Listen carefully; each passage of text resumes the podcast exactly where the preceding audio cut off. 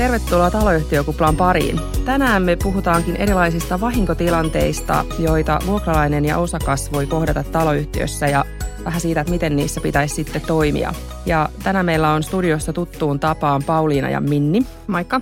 Ja vieraana meillä tänään on Suomen vuokranantajien lakimies Susanna Aarnivuo. Tervetuloa Susanna. Kiitos. Haluaisitko kertoa vaikka vähän tähän alkuun itsestäsi hieman ja mitä teet siellä vuokraantajilla? Joo, totta kai. Mä toimin siis Suomen vuokranantajilla nyt neljättä vuotta lakimiehenä, eli neuvon niitä yksityisiä asuntosijoittajia ja vuokranantajia. Yli kuusi ja puoli tuhatta neuvoa on itse asiassa tullut annettua, eli aika paljon meille tulee niitä kyselyitä.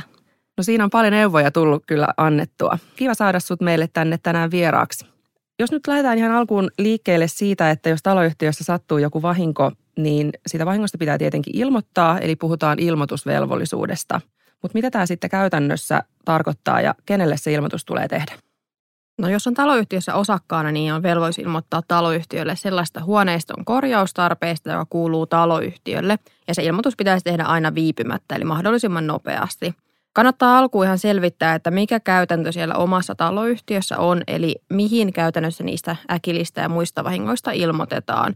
Että usein taloyhtiössä on esimerkiksi joku päivystävä huoltoyhtiö, johon voi, voi ilmoittaa, jos tulee tällainen äkillinen vahinko tai muu vahinko. Ja sitten pienemmissä taloyhtiöissä voi taas olla esimerkiksi hallituksen puheenjohtaja, tällainen henkilö, jolle ilmoitetaan sitten niistä vahingoista. Just näin. Ja myös siellä huoneistossa asuvalla vuokraisella on lakiin perustuva ilmoitusvelvollisuus, mutta tästä täytyy huomioida, että se ilmoitus tehdään silloin sille omalle vuokranantajalle. Eli vuokranantaja sitten ilmoittaa eteenpäin taloyhtiölle, jos se korjaus kuuluukin taloyhtiön eikä hänen vastuulleen. Mutta käytännössä tämmöisten, mitä mainitsitkin, äkillisten vahinkotilanteiden, kuten vaikka vesivuotojen osalta, niin se ilmoitus kannattaa tehdä sen vuokranantajan lisäksi suoraan huoltoyhtiölle, jotta se vahinko ei pääsisi pahenemaan.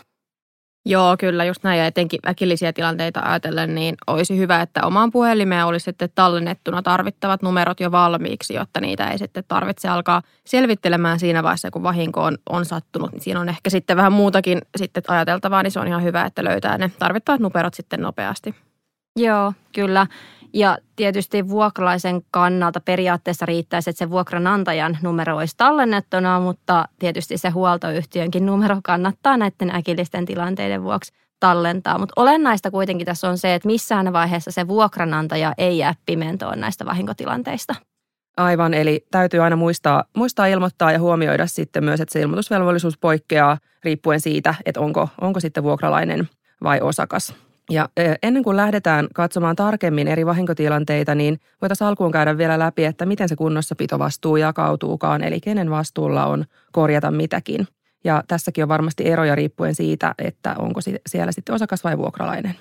Joo, kyllä. Eli jos ajatellaan sitä taloyhtiön ja osakkaan välistä kunnossapitovastuujakoa alkuun, niin taloyhtiö vastaa rakenteista, eristeistä ja perusjärjestelmistä. Eli käytännössä esimerkiksi putkistoista, hanoista, vesijäristeistä esimerkiksi. Ja osakas sitten vastaa käytännössä huoneiston sisäpuolista osista, eli esimerkiksi lattia- ja seinäpinnoista – ja siellä vuokrasuhteissahan taas menee niin, että se vuokranantaja vastaa huoneiston kunnossapidosta, eli käytännössä niistä korjauksista, kun taas sitten vuokralaisen vastuulla on huoneiston huolellinen hoitaminen. Ja tämä hoitopuoli sisältää ihan tietysti perinteisen säännöllisen siivouksen ja normaalin kodinhoidon, että vaikkapa ne lattiakaivan puhdistamiset kuukausittain, palaneiden lamppujen vaihtamiset, ne kuuluu vuokralaisen vastuulle – sitten tietysti kannattaa huomioida myös mahdolliset vuokrasopimuksen ehdot. Eli onhan se mahdollista, että vuokralaisen vastuulle on siirretty tätä korjaus- eli kunnossapitovastuuta vuokranantajalta, mutta se on tietysti aika harvinaista asuntojen kohdalla.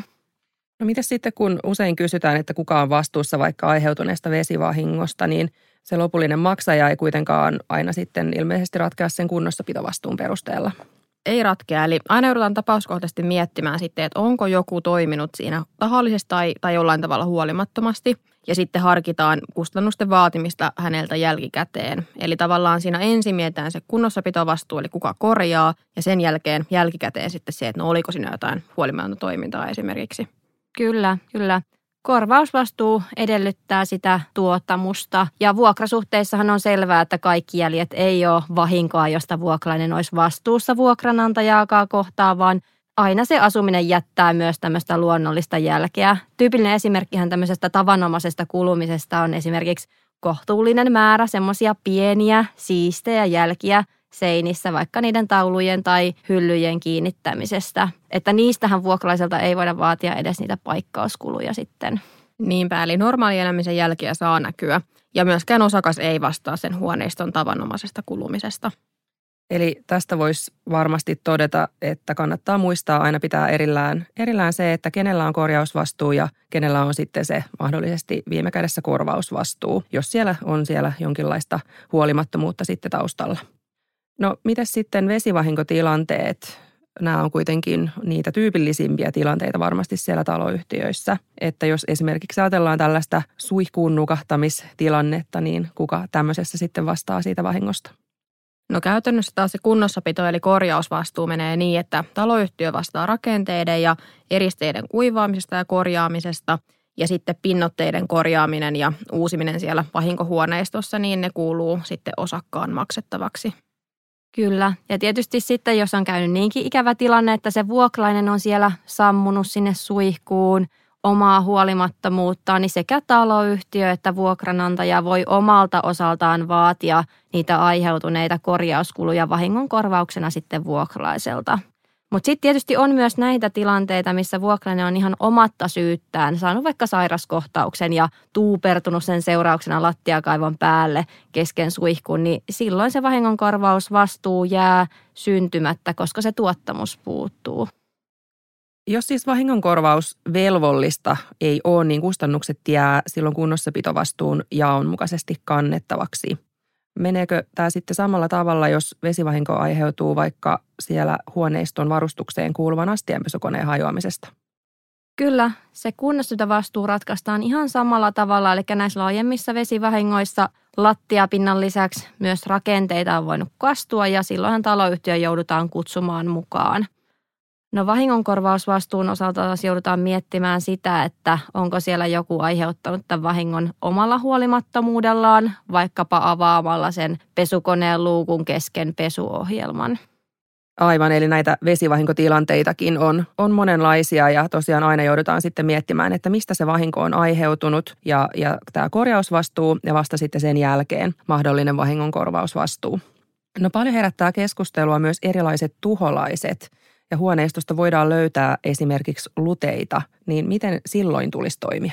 No kaikkein tärkeintä siinä on nopea toiminta. Eli jos luteita on vain yhdessä huoneistossa, esimerkiksi kulkeutunut sitten osakkaan matkalaukun mukana, niin osakas vastaa niistä hävittämiskustannuksista. Mutta jos sitten taas luteita on monessa eri huoneistoissa, niin sitten vastaa hävittämistä taloyhtiö. Mutta usein on käytännön kannalta kuitenkin järkevintä se, että taloyhtiö tilaa sen tuholaistorjunnan viivytyksettä, että estetään niiden luteiden laajempi leviäminen, koska se on aina hankalampaa, mitä laajemmalle sitten se, se tota, haitta leviää. Kyllä, eli tässä, tässä nopea toiminta on, on paikallaan. No entä sitten vaikka tämmöinen aika tyypillisestikin monessa asunnossa voi esiintyä sokeritoukkia, niin tuleeko nekin hävittää heti? Sokeritoukat on katsottu yleensä aika lailla harmittomiksi silloin, kun niitä esiintyy vähäisissä määrin. Eli käytännössä nyt vuokrasuhteissa siellä huoneistossa asuvan vuokralaisen harkittavaksi jää se, että häiritseekö ne sokeritoukat oikeasti itseään niin paljon, että haluaa ryhtyä sitten pyrkimään niistä eroon. Eli ei tarvitse vielä huolestua, jos vaikka huomaa yhden sokeritoukan kylpyhuoneessa. No ei tarvitse, koska silloin yleensä ei ole tarvetta ryhtyä niihin myrkyttämistoimenpiteisiin vielä. Eli tosiaan tässä, tässä myös vähän vaihtelee tilanteet riippuen siitä, että minkälaisia tuholaisia siellä asunnossa sitten on. No välillä tulee vastaan myös tilanteita, joissa sitten rappukäytävään kantautuu poikkeuksellista hajua yllättäen ja saattaa herätä huoli siitä, että onko jossain asunnossa kaikki kunnossa, niin mitä tällöin naapurina sitten kannattaisi tehdä? Varmasti kannattaa lähteä liikkeelle siitä, että ilmoitetaan sitä hajusta huoltoyhtiöön ja sitten yhtiö voi käydä tarkistamassa sen tilanteen siellä huoneistossa asianmukaista ilmoitusmenettelyä noudattaen. Just näin. Ja tietysti välillä tulee näitä tilanteita eteen, joissa sitten siellä on asukkaana vuokralainen ja vuokraista ei yrityksistä huolimatta vaan tavoiteta sen käyntiajan sopimiseksi. Mutta se haju vaikka vaan lisääntyy siellä edelleen ja silloin voi syntyä ihan aito huoli siitä vuokralaisesta ja asunnon kunnosta. Tämä voi olla tietysti perusteena vuokranantajallekin käydä tarkastamassa se huoneiston kunto – tietysti ilmoittamalla siitä etukäteen sille vuokralaisille hyvän vuokratavan mukaisesti. Mä ottaisin kyllä sen huoltomiehen mukaan aika herkästi silloin, kun kysymys on tämmöisestä epäilyttävästä hajuhaitasta. Se kiinnostaa kuitenkin taloyhtiötäkin.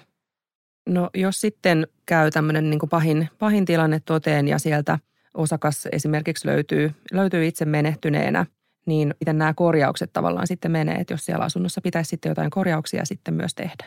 Joo, nämähän on tosi valitettavia ja joudutaan niin kuin kuitenkin aika nopealla aikataululla miettimään sitten niitä korjauksia, niin kyllä tässäkin mennään taas sen kunnossapitovastuun mukaisesti, eli osakkaan tai käytännössä sitten sen kuolin pesän vastuulla on sisäpintojen korjaus siellä huoneistossa ja sitten yhtiöllä tarvittaessa rakenteiden korjaaminen. No seuraavaksi tulee mieleen myös tulipalotilanteet. Onko tämmöisiä tullut vastaan? Kyllähän meilläkin niitä silloin tällöin tulee neuvonnassa eteen ja tilanne voi olla semmoinen ihan yksinkertainen, että uuni on jäänyt päälle tai asukas on nukahtanut sinne omaan sänkyynsä tupakan kanssa tai, tai sitten joku laite on spontaanisti syttyneen tuleen, että kaikenlaisia tilanteita voi tulla vastaan. Joo, samat meidän neuvonnassa myös tulee jonkun verran näitä, mutta korjausvastuu joudutaan miettimään sitten siitä, että mistä se palo on aiheutunut ja, ja mitä se on siellä tuhonnut. Eli jos on aiheutunut vaikka siitä nukahtamista sinne sänkyyn tai uunin päälle jättämisestä, niin silloin se osakas korjaa taas huoneiston sisäosat ja yhtiörakenteet ja muut yhtiön vastuulle kuuluvat rakennuksen osat.